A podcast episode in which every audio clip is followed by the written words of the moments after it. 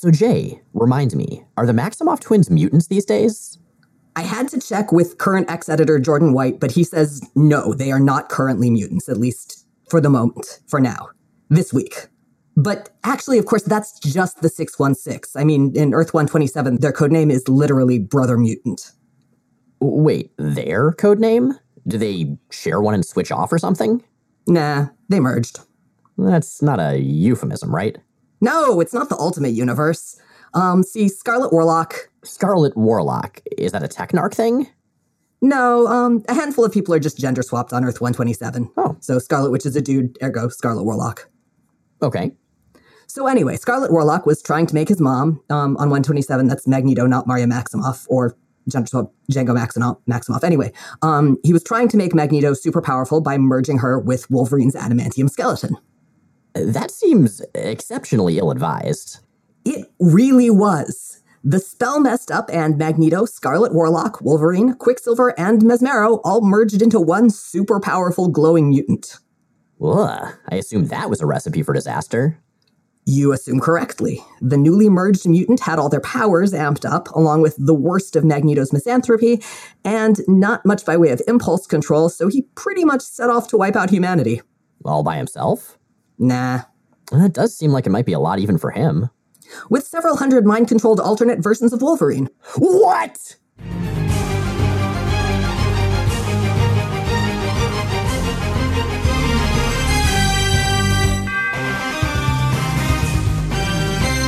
I'm Jay Edidin. And I'm Miles Stokes.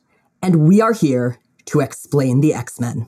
Because it's about time someone did. Welcome to episode 195 of Jay and Miles Explain the X Men, where we walk you through the ins, the outs, and the retcons of comics' greatest superhero soap opera. And welcome to some truly glorious nonsense. We are on not just an X Force episode, but in some ways the last Rob Liefeld X Force episode. And it's a weirdly bittersweet moment of closure for me because over the episodes where we've been covering this, I've I've found myself growing like weirdly fond of of Liefeld's art. I mean, I still don't think it's good, but it's it's like I don't know, man. It's it's it's it's horrible and twisted and and dubious and anatomically improbable and lacks perspective, but it's it's familiar, it's comfortable it's it's enthusiastic and it's it's awfully fun to describe um, in a deadpan.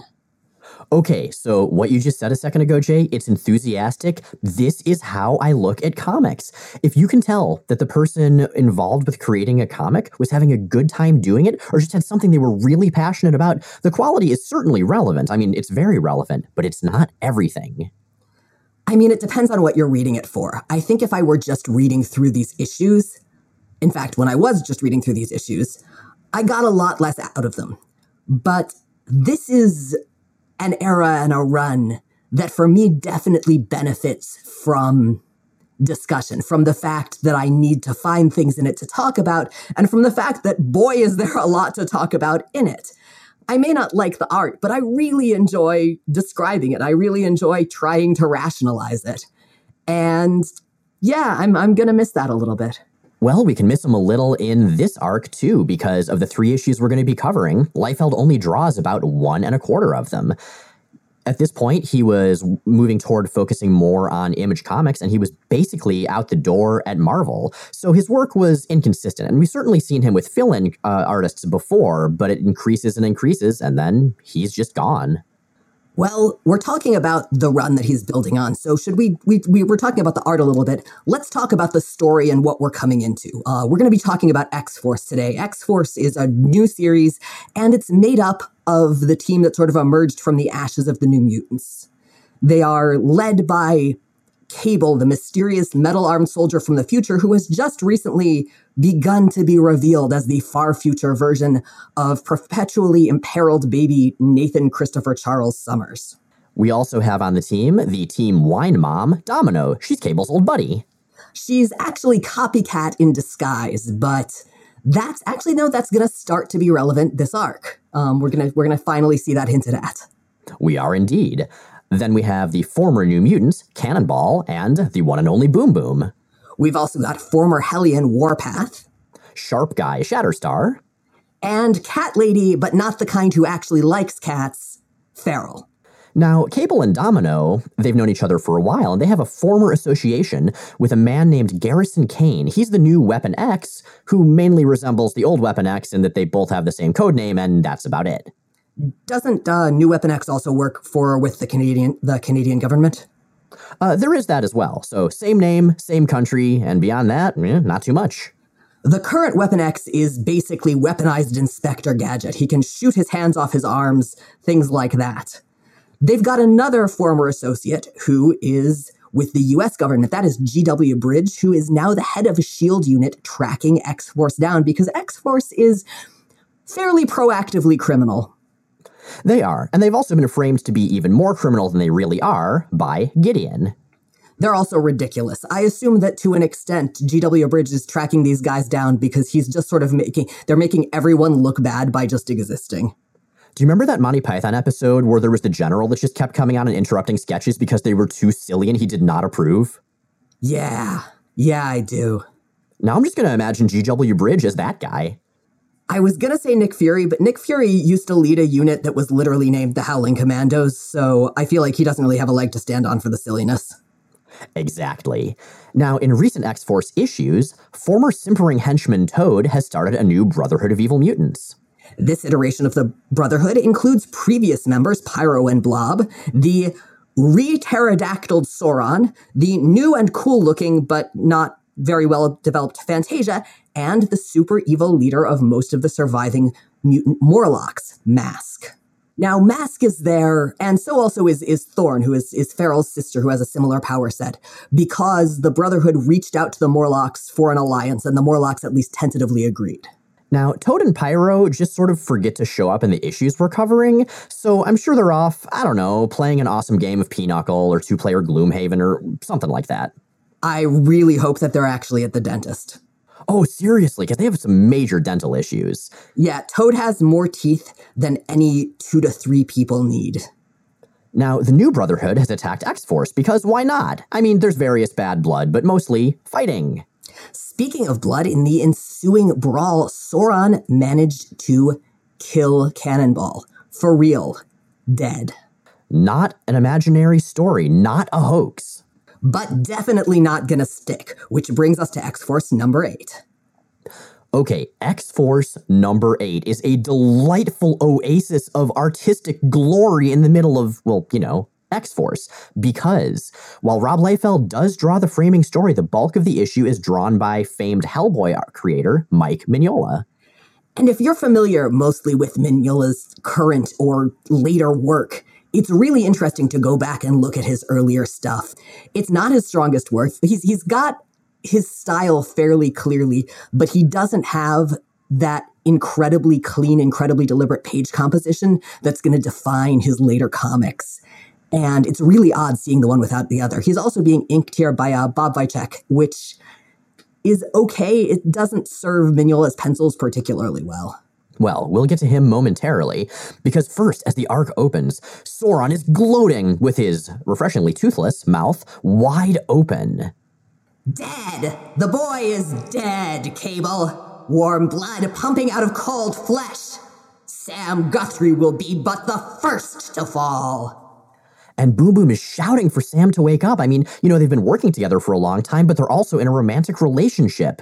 And Cable, as he hears this in captions, thinks to himself, yeah, it is time for him to wake up in italics, which means it's significant.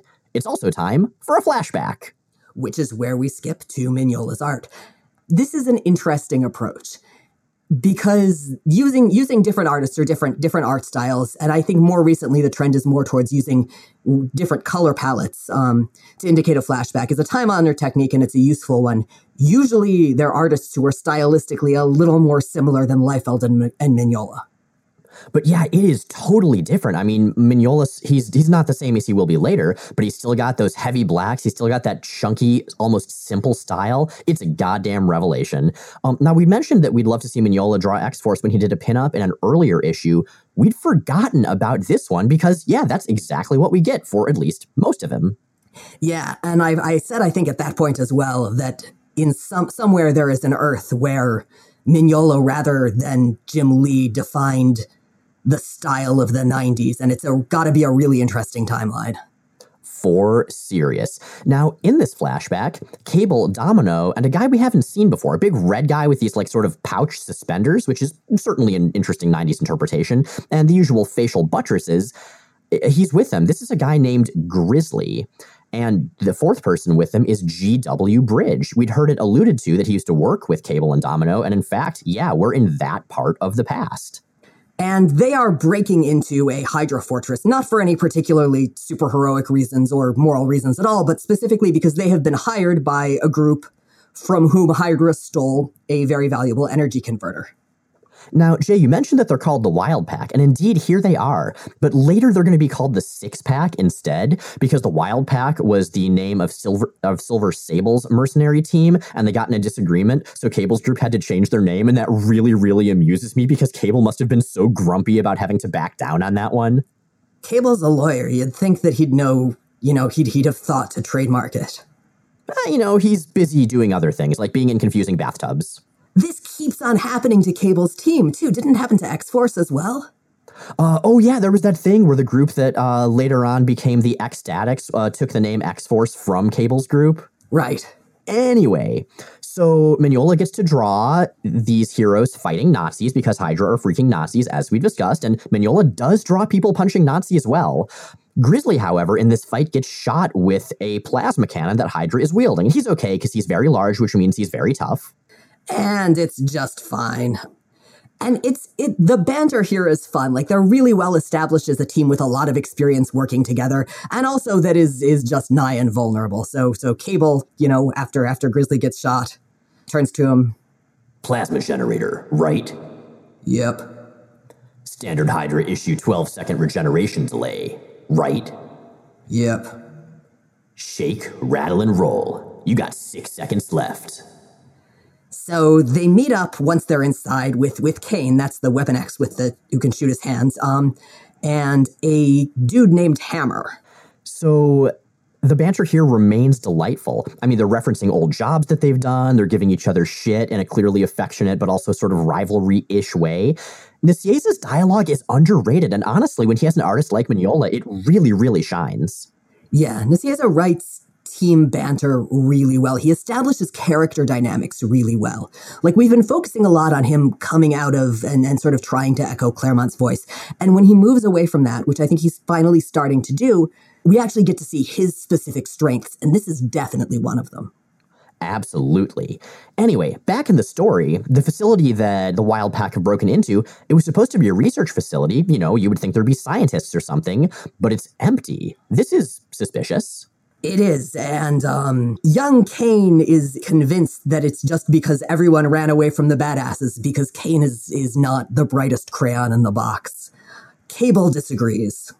That's inexperience and stupidity talking, Kane. As usual. There's a way things should be and a way they shouldn't be. This is one of those times where we're slapping shouldn't be right in the face. And Cable is in fact correct because as Hammer is working to get the component, which is, is part of a new bomb Hydra is developing, um, there's a sudden Baron Strucker's giant monocled face appears on monitors all around to taunt them and to tell them that, you know, under normal circumstances, a villain might say, You have two minutes to get out, but no, 20 seconds. Fuck you. And I feel like under the circumstances. We don't usually do accents, but sometimes something requires bad movie Nazi. And this is one of those times. This has been a recording. I do so hope your entrails do not unduly bespoil the beautiful desert landscape. Auf Wiedersehen. Oh, Baron Strucker. As a reminder, Baron Strucker is noted Nazi supervillain and father of the Von Strucker twins, who you may recognize as being referenced in The Gifted and also being really uncomfortable every time they show up. Um, they're the characters who hunt humans for sport, whom we don't like. Exactly. Uh, also, Baron Strucker has a Satan Claw, which I gotta say, Nazis are terrible, but the Satan Claw is a great name for a weapon. It really sounds like an attack from Street Fighter. Satan Claw! Satan Claw! Well, anyway, the Wild Pack is about to be blown to Kingdom Come, but Baron Strucker did not reckon with Cable's sweet ass catchphrase, which is used right here Body slide by six. And they are teleported away, and back to the um, helicopter they came in from. We find out that they're working for AIM, you know, advanced idea mechanics, the beekeeper looking scientists that Roberto da Costa, much later in the timeline, realized were publicly traded and just bought. I've been rereading, or actually, I, I reread all of um, all of that run recently, and God, does it hold up?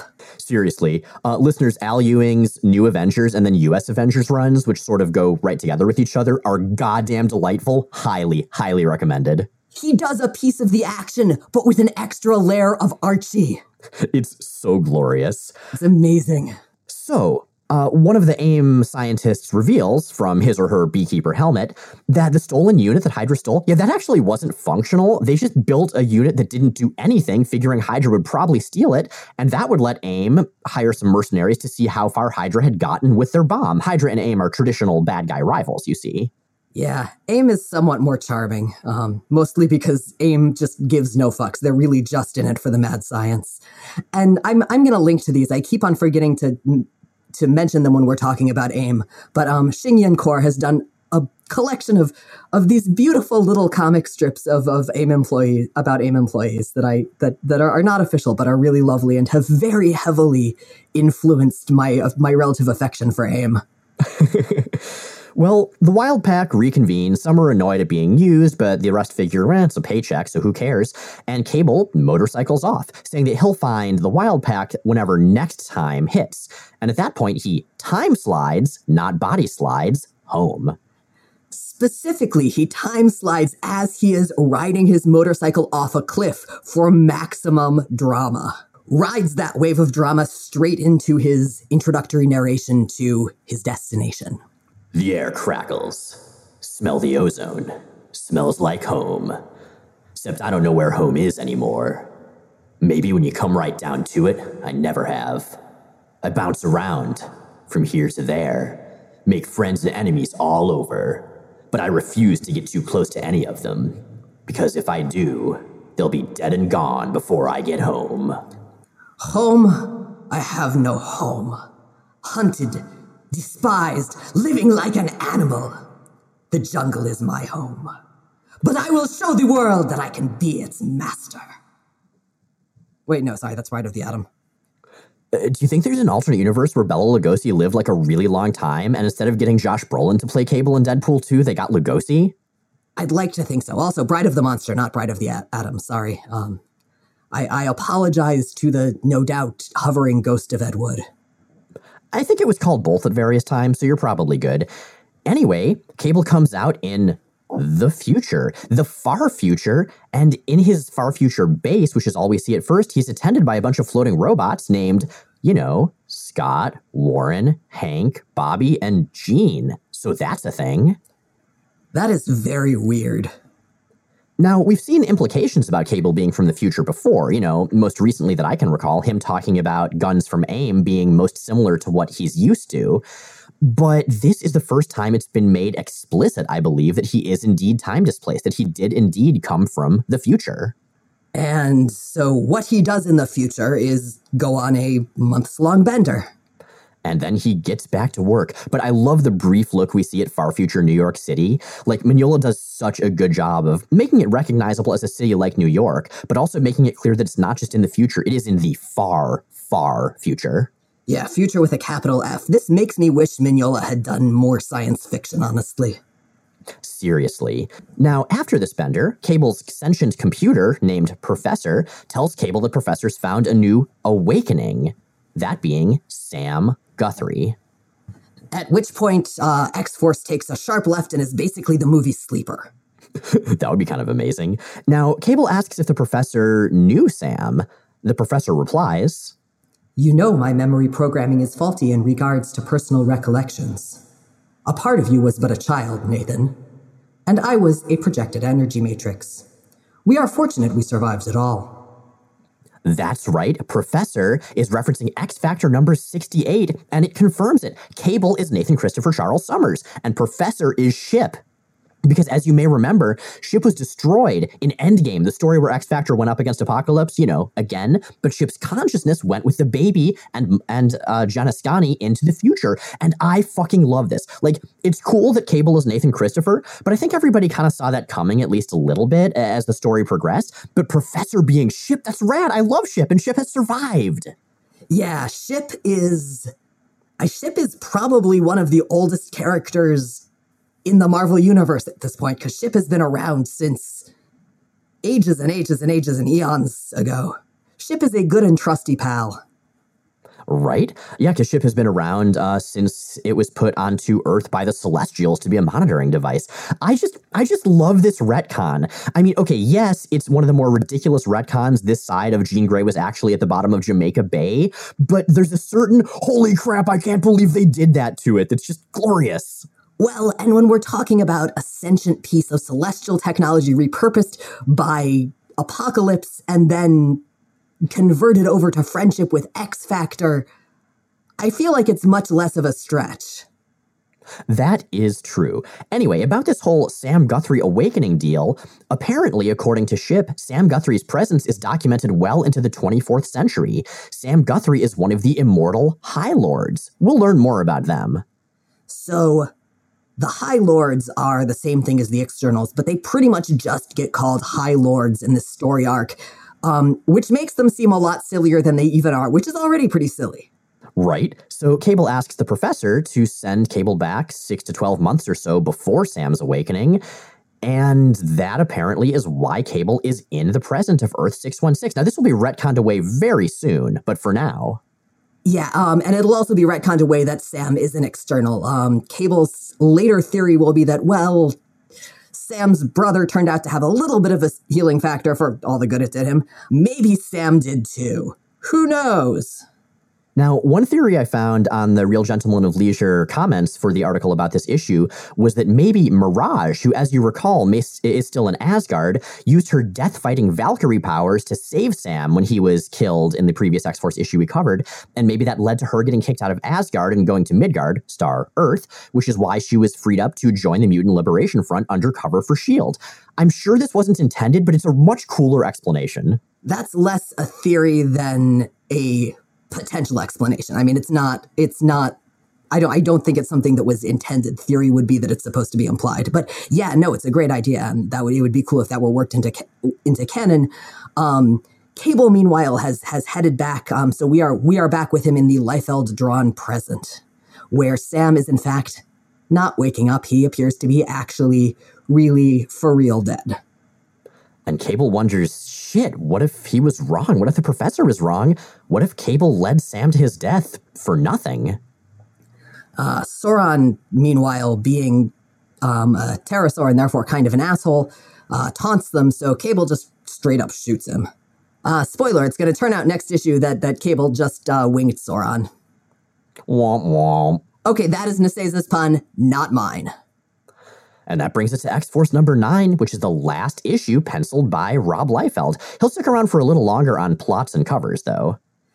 And God, right on the first page, there's this thing that we've been seeing on and off where Liefeld, or possibly his inker, draws shadows on people's faces that make absolutely no sense, and I really hate it. So when I used to draw superheroes when I was a kid, um, this was around 1992, and so I just internalized this, and I would draw just these random shadows. And I remember specifically drawing a picture of Cyclops, and you know he's got those sort of yellow underwear over his blue suit in this in this era, and showing it to my grandmother because I was very proud about my Cyclops drawing, and she looked at the shadows on his crotch and just said, "Mysterious."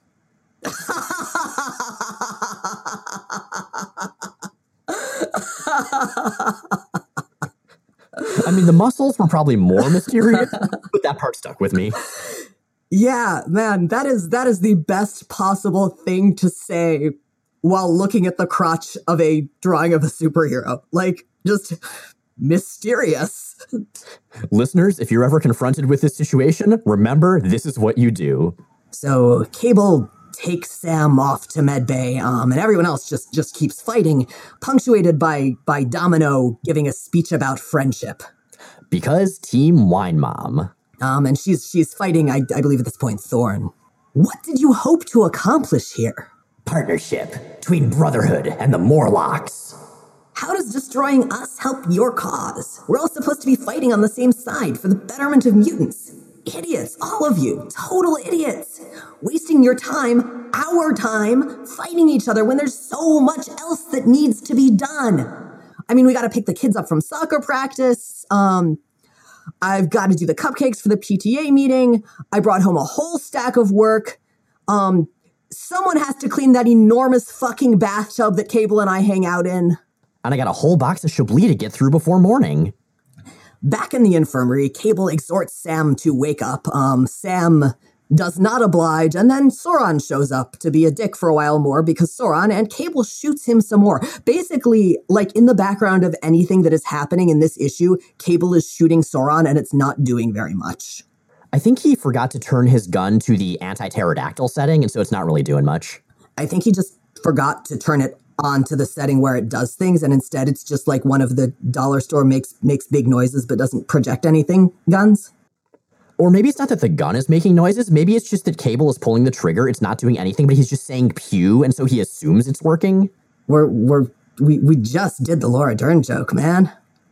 Now I'm just imagining Cable played by Laura Dern, and that would actually be fucking cool. Yeah, I would I would be solidly solidly down for that. Well, then Feral and Thorn enter the fracas. Sauron attempts to woo Feral to their cause, um, in the process implying that cats are not mammals, or at least that he is not aware that cats are mammals. So, yeah, that's a thing. I am not to be your pincushion, feline, nor am I willing to suffer your violent diatribes any longer. A shame indeed, Feral, for like your sister Thorn, your ferocity would have been of great use in my war against mammalian flesh. To which Feral responds, Blow it out your eye, Godzilla! So, Cable finally finishes shooting Sauron, and it finally takes effect. Thorn, who has suddenly become anti murder, surprisingly, is absolutely horrified by this and rips off uh, half of Cable's face, revealing cyborg parts. There is a 90 degree turned double page spread to show a single panel of Cable's face with his flesh sort of ripped down to the metal on one side. Which we already knew was there, so meh, whatever. However, it's worth noting that this issue came out in the same year as Terminator 2. Cyborgs were, were very in. Well, and specifically, Terminator 2 versions of Arnold Schwarzenegger as the Terminator were in because it just it's, it's the same damn thing. But we don't have time to linger on on Terminator Cable.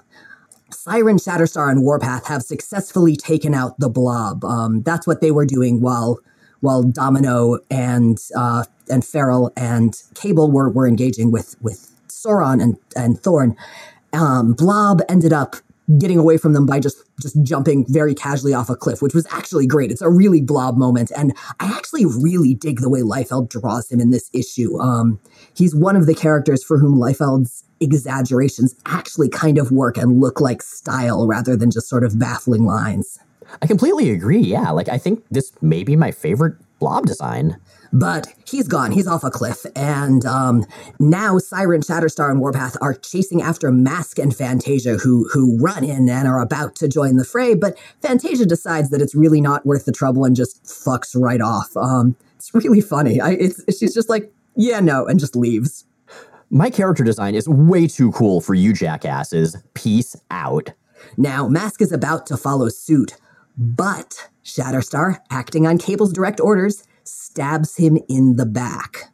So there were misplaced speech bubbles in the death panel, or uh, the panel in which, which Mask dies, that is. Um, and it's pretty great. Like, usually it's just an error and whatever. There's a bunch of that in this issue because there are a bunch of panels where Liefeld draws very little, very not detailed versions of the characters, and they're all colored like in silhouette.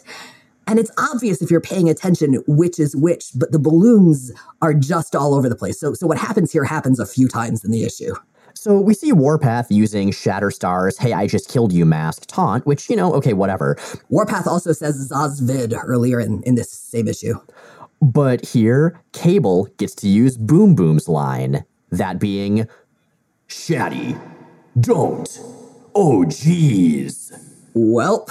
That's right. Sauron and now Mask are dead. X Force has actually, you know, uh, risen up to their we kill a lot of people reputation. Now, literally none of the deaths that happen in this arc are going to stick. Sauron will be back in a year or, or so um, in X Factor. He, he's been off regenerating. Mask is going to stay dead for a bit longer and is going to emerge in Extreme X Men to give Callisto tentacle arms. That's right, listeners. Jean Grey and Callisto, over the course of X Men history, both get tentacle arms. Both of those stories were written by Claremont. Hmm.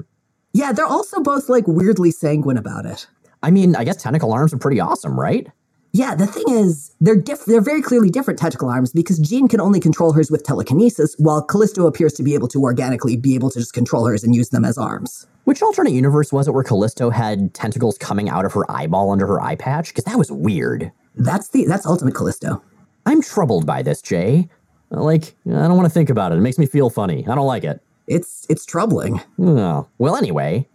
Anyway, speaking of confusing and troubling things, um, Sam Guthrie is is pretty confused and troubled as he emerges fully healed. Not only that, not only is he fully healed, but his clothes, while bloodstained, also appear to be fully healed, which is kind of a nice extension of the whole external power set. Oh, I have a theory myself for what actually happened since he was retconned to not be an external. Clearly, one of the Nuri was in there in the med bay being very, very subtle, because we do know that canonically, the Nuri, when they heal somebody, can heal their clothing. So it's definitely that. But, um, alas, the Nuri or whatever healed Sam's clothes could not fix uh, the crotch, which still looks extremely uncomfortable. And that brings us to X Force number 10 answers and questions. And one of the answers we will never get is, is why those pants are cut like that. I mean, the Nuri can only do so much, I'm just saying. So, with this one, Liefeld, as usual, does the plot. Nicieza, as usual, does the script. The pencils, however, are done by someone named Mark Pacella. And, hmm, I think the art is maybe worse than Liefeld's. I don't know. The proportions in the faces, I, I don't like it. Well, Pacella is really clearly trying to do as close an echo of Liefeld as he can. It's inked, by the way, by uh, Dan Panosian, who's going to go on to draw the terrific X Factor Forever series. Oh, yeah, that jacket. Yeah, Liefeld derivative art is not all that charming. Now, each of the first 10 pages of this issue is split between two side stories. We've got Externals, a prologue, and Weapon X, Extenuating Circumstances, part three, and it's completely weird flow wise. They don't really interact interestingly. There's no real reason to have them parallel. And the layouts get a bit confusing. Yeah, I, I don't understand this decision. I don't really either. And you could have done some cool stuff, but I guess there were a couple panels where they mirror one another a little bit. But yeah, thematically, I don't know. Now, Jay, you said Weapon X Extenuating Circumstances Part 3, and that's because X Force number 7 and X Force number 9 had parts 1 and 2. We decided to just sort of lump them all together here because it makes a little more sense as far as describing it in podcast land it doesn't make that much sense anyway, so we wanted to preserve what little sense we could scrabble together. So let's start with the external story. Um, this this opens with with Gideon. Gideon is uh, Roberto da Costa's longtime friend. This this is the guy with the very very very very very very very long top knot and the completely um, distinctive fashion sense. And apparently, he is also one of the High Lords. He is an external, and he was specifically grooming Sunspot to join them because he he knew that there was a High Lord about to awaken. He knew, you know, the general proximity, and he thought it was Sunspot. He guessed the wrong New Mutant. I gotta say, given that Sunspot just sort of had his dad randomly killed and wandered off to work with Gideon, like having that actually be part of a larger plot makes me like the decision a lot more.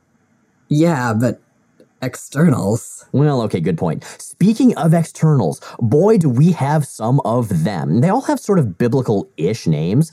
So, first we have Saul, who sort of looks like a stereotypical Fu Manchu Dracula hybrid, but he's got speech bubbles like Dream of the Endless from Sandman. Next, we've got Nicodemus, who has scratchy bordered speech bu- bubbles and totally rips off Magneto's look. I think he's kind of ripping off Saul's look as well. He's like a Fu Manchu Dracula hybrid wannabe.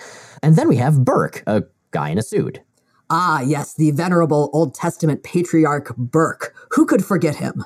At least he's got green speech bubbles, and they have very thick borders, so that's a thing. And then we have Absalom, and he kind of reminds me of an angrier version of Tower from the Alliance of Evil, you know, the guy who could get tall. he's got regular speech bubbles, but they also have very thick borders. He's also just so angry all the time. These guys are so tedious. Can you imagine like what what do they even do? I don't know. I mean, they have a lot of meetings apparently and dress stupid. Do you think they like finish their business and then go play miniature golf or something? That would make me like them a lot more. So I'm going to say yes. Um, I think Gideon always chooses the yellow ball because, like me, he believes that yellow is an underappreciated color and he doesn't want it to feel bad. I don't think Gideon cares about anyone feeling bad, Miles. I mean, everyone's got at least one redeeming personality trait. Maybe that's his. Not everybody. Yeah, well, fair. Anyway, so like you mentioned, Gideon got it wrong. He thought Sunspot was going to be the new external slash High Lord. and he needs to resolve this because otherwise Absalom is going to like have an aneurysm or something. So Gideon's plan, he's going to activate Krule, who is a High Lord, but unlike the rest of them, is crazy. You can tell it's the 90s because Krule's name is spelled K R U L E. It's super dumb. So Krule will actually be kind of a big deal in one of the issues of X-Men Chronicles from the Age of Apocalypse, briefly. Mostly he's pretty silly. And the rest of the externals like this idea because either Krule will capture Sam, which is good, or Krule will get killed, which means he won't be a pain in their asses anymore. Nicodemus, who is the external who gives a fuck, asks what'll happen to Roberto. Turns out Gideon's gonna kill him. That's really all the externals have to say for themselves, so uh, let's go on to extenuating circumstances. So, like we said, this was a story in three parts in X Force 7, 9, and 10. Not a whole lot happens, but we're going to talk about it anyway. Garrison Kane, Weapon X, has been sent north of Vancouver, I'm assuming British Columbia, not Washington, uh, to take out. It would be so funny if it were Washington, though. right? Uh, he's been sent there to take out a liquor and cigarette smuggling operation from the US, which is kind of a weird thing to send in freaking Weapon X for. Right? Maybe um, in Canada, the ATF is under the umbrella of Department H. Who knows? Red tape is confusing. Now, Pacella actually does a pretty good job with the art here. There were backgrounds, the faces are kind of reasonable. I don't know. Maybe it's better, or maybe we got confused and it's actually a different artist. And uh, these smugglers are, are very regimented. They've all got uniforms, and, and Kane uses his cyborg powers to to beat up a bunch of them. Um, and comments, they're dressed a little funky for prohibition busters. Let Central Op worry about it. Me, I know the limitations of my job, right? What a weird follow up this is to the original Weapon X story. We had a story of a man being broken down to the beast within through brainwashing and conditioning and cruelty. We had bits of compassion leaking out from the scientific calculation. We had differently colored captions to tell us who was talking. And then we have a dork who makes weird references and wears a dumb jacket and shoots his hand off, fighting off smugglers in green suits. In the spirit of pointless nonsense, the Mutant Liberation Front chooses this moment to appear. Specifically, we've got Wildside, Sumo, and Forearm. And Kane fights them, and as he does, Wildside keeps calling Kane different nicknames. We have Citizen Kane, Nova Kane, Sugar Kane.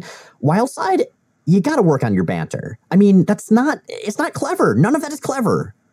Kane clearly agrees because he fires his fist at Wildside and then pulls off the rest of his arm to whack forearm with, which is, God, I really love this guy. He's like ultra violent Inspector Gadget, and it's never not funny.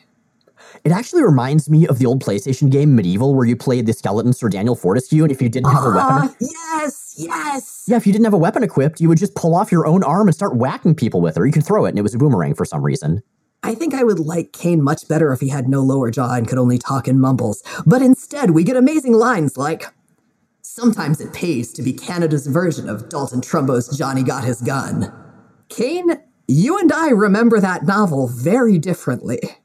Right, because I mean, in that there was a guy who was uh, paralyzed in bed, and uh, he was in the Metallica video for the song "One," and it was uh, kind of a questionable use of the story.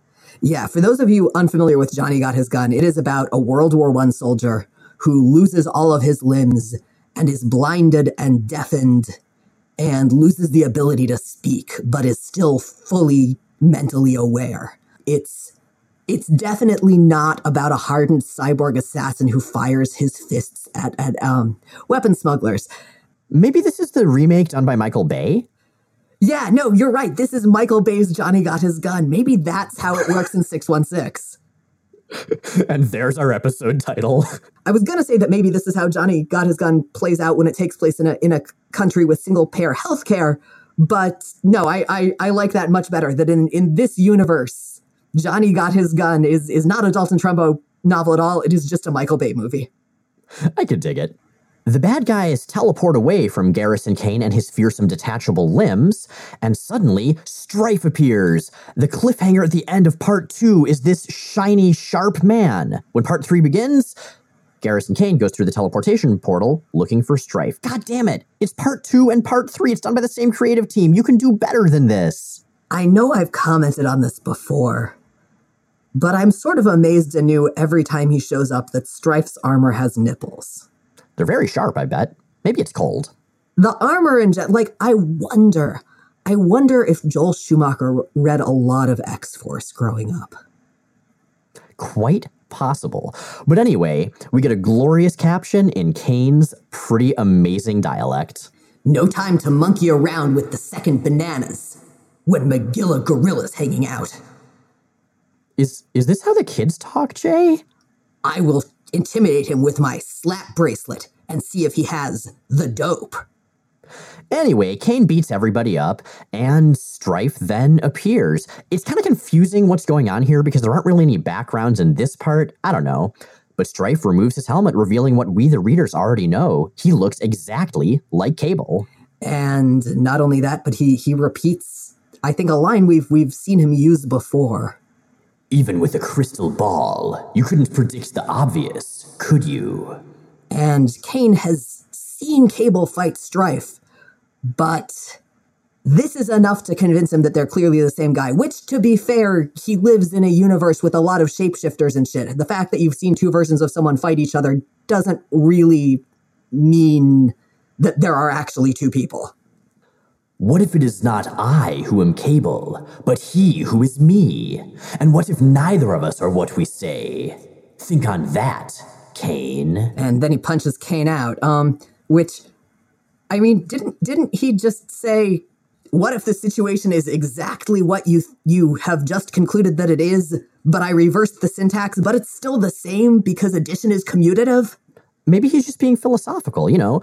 Once upon a time, I, Chang Chu, dreamt I was a butterfly, fluttering hither and thither, a veritable butterfly, enjoying itself to the full, the full of its bent, and not knowing it was Chang Chu. Suddenly I awoke and came to myself, the veritable Chang Chu. Now I do not know whether it was that I dreamt I was a butterfly, or whether I am now a butterfly dreaming I am a man. Between me and the butterfly, there must be a difference. This is an instance of transformation. And either way, that butterfly had some sweet nipple armor.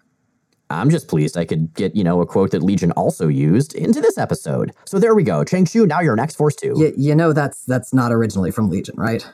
Oh, right. It was just referenced there, and also here. So therefore, we're as good as the television show Legion, canonically. We are absolutely not. Yeah, well, true.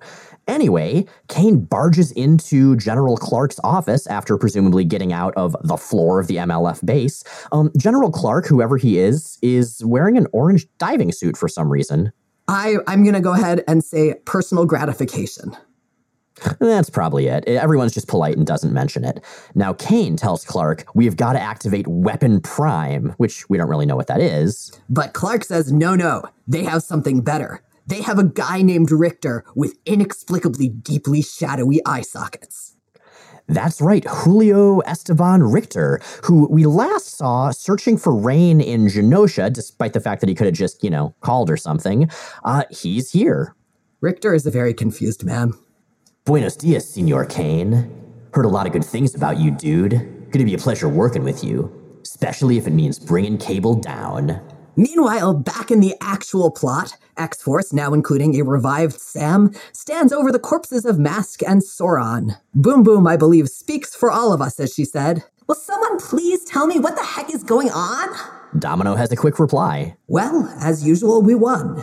And as usual, I haven't got the slightest idea how we did it. You and me both, sis. This art is confusing. I mean, it's got some cool panel layouts, but I think I could fit my entire body inside Cable's chest, or maybe even his thigh. This is also where we learn that X Force headquarters has a morgue. And Warpath brings, at Cable's request, the corpses of Masque and Sauron into it, but okay, if you're going to do an autopsy, which is what Cable requests, like, shouldn't that be because you don't know how someone died? I'm pretty sure that Masque died of Shatterstar's sword through his chest, and Sauron died of so many bullets. Miles, there are all sorts of reasons to do an autopsy. Oh, well, okay. Uh, forensic evidence, casual fun, X Force is not okay. children's birthday parties. Oh man, I thought clowns were bad. So I live I live next door to a funeral home and, and we keep on joking about calling them and asking if they do birthday parties. Because if the answer is yes, I'm totally gonna have a birthday party there. It would be really educational. Right. Well, uh, speaking of education, Cable brings Cannonball to the med lab for some I can see your skeleton through the screen scans. Like, not x rays, but the kind of thing you see in cartoons where there's a skeleton overlaying your body scan. It's different. Uh, he is also he also takes this opportunity to to inform Sam that Sam is a High Lord and is immortal. So that's a thing now. Uh, with with very little explanation, like he just sort of expects Sam to take this at face value. You saying I can't die? That's crazy, Cable. Every man's got his time and place. That's the way the Lord intended it. And Cable is very clear that in fact, no, Sam is an external. And the fact that Sam is an external is the whole reason that Cable is in this time. The whole reason he turned the New Mutants into X Force. And of course, that's all going to be retconned away later, but it's very dramatic right now. Uh, yeah, and um, Boom Boom shows up to to say hi to her her not dead boyfriend um, and to ask what the plan is going forward. Um, Cable has it covered. Tomorrow, we pay the Morlocks a little visit. Leave Masque's head on a pike as a gentle reminder to their next leader about what will happen to them if they try to cross X Force again. That is a huge dick move. Right? I mean, the Morlocks are the outcasts among a group of outcasts. They just got almost entirely slaughtered by the Marauders. They just wanted to survive. That's the only reason they were with Masque. I mean, come on, Cable, own your privilege. God, that's such a dick move. Sam just wonders what to tell his mom because Sam is the best. Yeah, so mom, so mom, I, I'm immortal now, and uh, also I'm definitely an accessory to quite a lot of murder. Oh, don't worry, Sam. It could be much worse. I mean, she could be watching her daughter fucking Angel in the sky above her house. God damn it.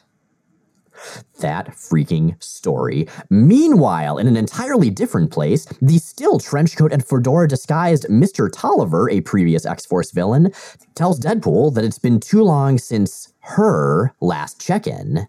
And Deadpool makes it clear that the person he is there, he's supposed to go check in on, is Domino. Um, and he's he's gonna head back and make sure she pays in blood for stabbing him in the back. Because apparently they're working on the same side. Mysterious. I it's so easy to imagine the look on your grandmother's face and like her saying that. right? wow. Yeah. So that's where we are in X Force. We have officially taken six issues for X Force and the, and the Brotherhood of Evil Mutants to punch each other. Oh, don't don't be so reductive. They did also shoot and stab each other. That's true. The violence was rather varied. Well done, X Force. So, this is not a great era for X Force, aside from that Mignola issue. It's gonna get better, but wow, uh, not a whole lot happens, and what does happen doesn't make a whole lot of sense. But still, I gotta say, it's a ton of fun. And will largely be retconned away. Again, what you're looking at, at now is something that we are all going to sort of quietly try to forget happened very soon. What we will never forget, however, is our amazing listeners. Because you've got questions. Matt asks via email Magneto has always been my favorite. I've always related to the grayness of his morality and reasoning. I enjoy characters that vacillate between heroism and villainy. Do you have any favorite Magneto story arcs or books that you would recommend? There are so many good Magneto stories, so I'm just going to talk about a few of my favorites here.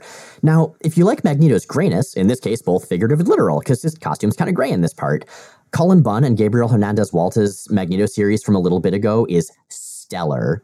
Oh, yeah. Uh, yeah, absolutely. Yeah, it's all about him doing some pretty unsavory things for reasons that are at least somewhat valid. And one of the things I appreciate about the book is that it leaves it to the reader to decide what of what he does is okay and what's not.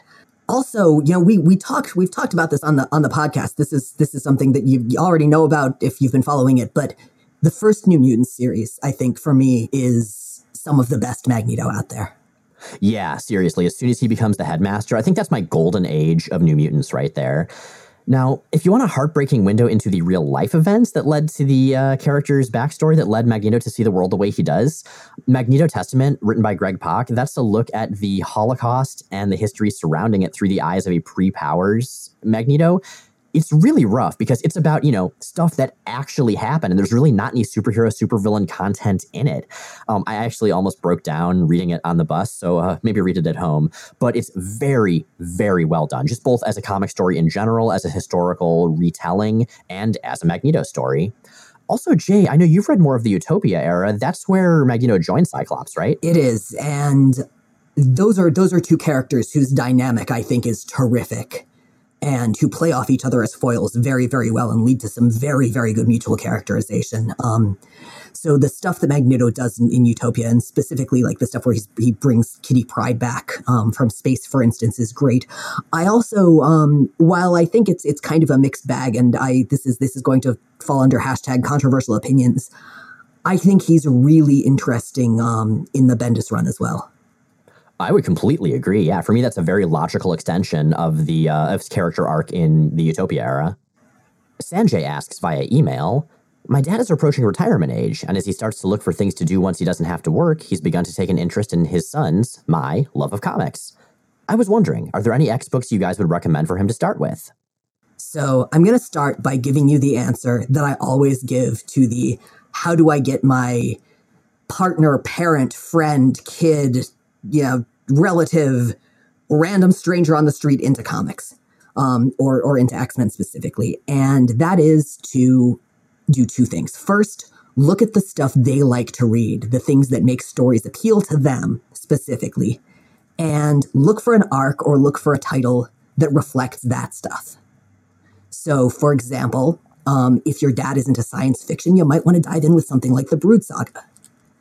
Um, that said, um, the other thing that I'd suggest is looking for something that you really love, um, stuff that you're excited at the idea of talking about with your dad, at having him have read and being able to discuss. Because with something like this, that kind of passion is really communicable.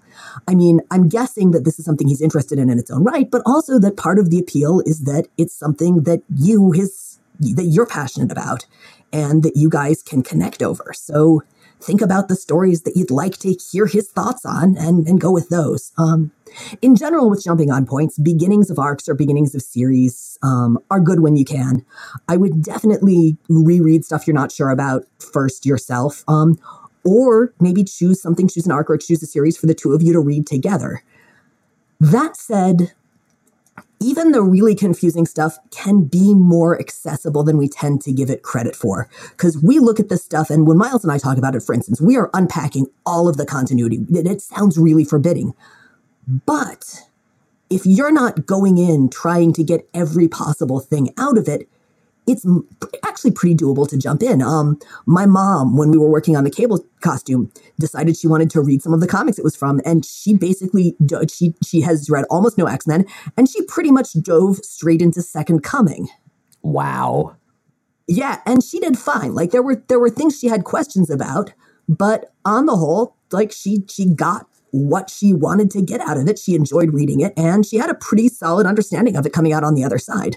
So there's all of that. Um, I also asked my dad what he thought about this because um, I, I'm I assume that he's probably closer in age to your dad than I am, and he is someone who started reading X Men comics because I was into them, and because of when the podcast started. And he specifically said that one of one of the books that he loved most and that that really caught him both on, on its own and as an X Men book was was the first run of New Mutants, and especially the Sienkiewicz stuff. So you've got that recommendation as well. Hmm. Now, we are an entirely listener supported podcast, and support at certain levels comes with acknowledgement on air from fictional characters and or forces. I suppose we'll start with the angry Claremontian narrator. Well, that might have been an astute literary illusion on your own world, Apollo Lemon.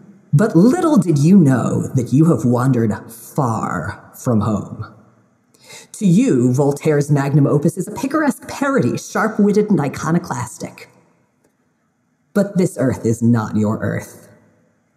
On this Earth, Candide is a 1991 romantic comedy about honor student Sapphire 22's quirky romance with 90s rapper Vanilla Ice. And now all of your teammates are making fun of you behind your back. And um, there's there's one obvious choice for villain thanks here, so the mic goes to the the spiky and benippled strife.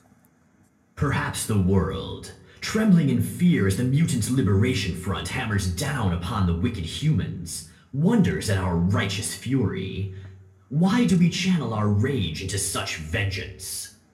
The answers are clear.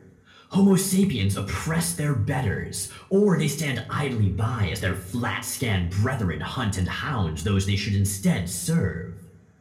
But worse still, when Mike Mignola draws X Force, Cable's children face not their arched enemies, my Mutant Liberation Front, but instead Hydra. When Devin Toohey writes of academic funding, his focus is on Havoc and Polaris and not strife when Eric Gibson brings to life a villain through interpretive dance. It is Apocalypse, not me. The plight of mutants shall not be ignored, and neither shall Strife and the Mutants Liberation Front. Oh, I see what you did there with Devin. Um, yeah, so Devin Toohey won our uh, PSA contest that we finally actually did, and he had one that was indeed about Havoc and Polaris, and it was pretty great, and you can check it out on our website if you'd like. Yeah, I'll link to that in the visual companion to this episode. And the the prize, what what, what we did was actually actually um record his PSA, so you can hear that. And again, I'll I'll, I'll link to it. And with that, Jay and Miles Explain the X Men is recorded in Forest Hills, New York, and Portland, Oregon, and produced by Matt Hunter. New episodes come out every Sunday on iTunes, Stitcher, Google Play, and at explainthexmen.com. Check out explainthexmen.com for all kinds of extra content, including visual companions to every episode. Our show is 100% listener supported. If you'd like to help us stay on the air and ad free, check out the Patreon link at the top of explainthexmen.com. Next week, Excalibur faces off against Necrom. But is the world prepared for the anti Phoenix? Probably not. Nobody expects the anti Phoenix. Its chief weapon is surprise and narrative chaos. That's two. Damn Skippy.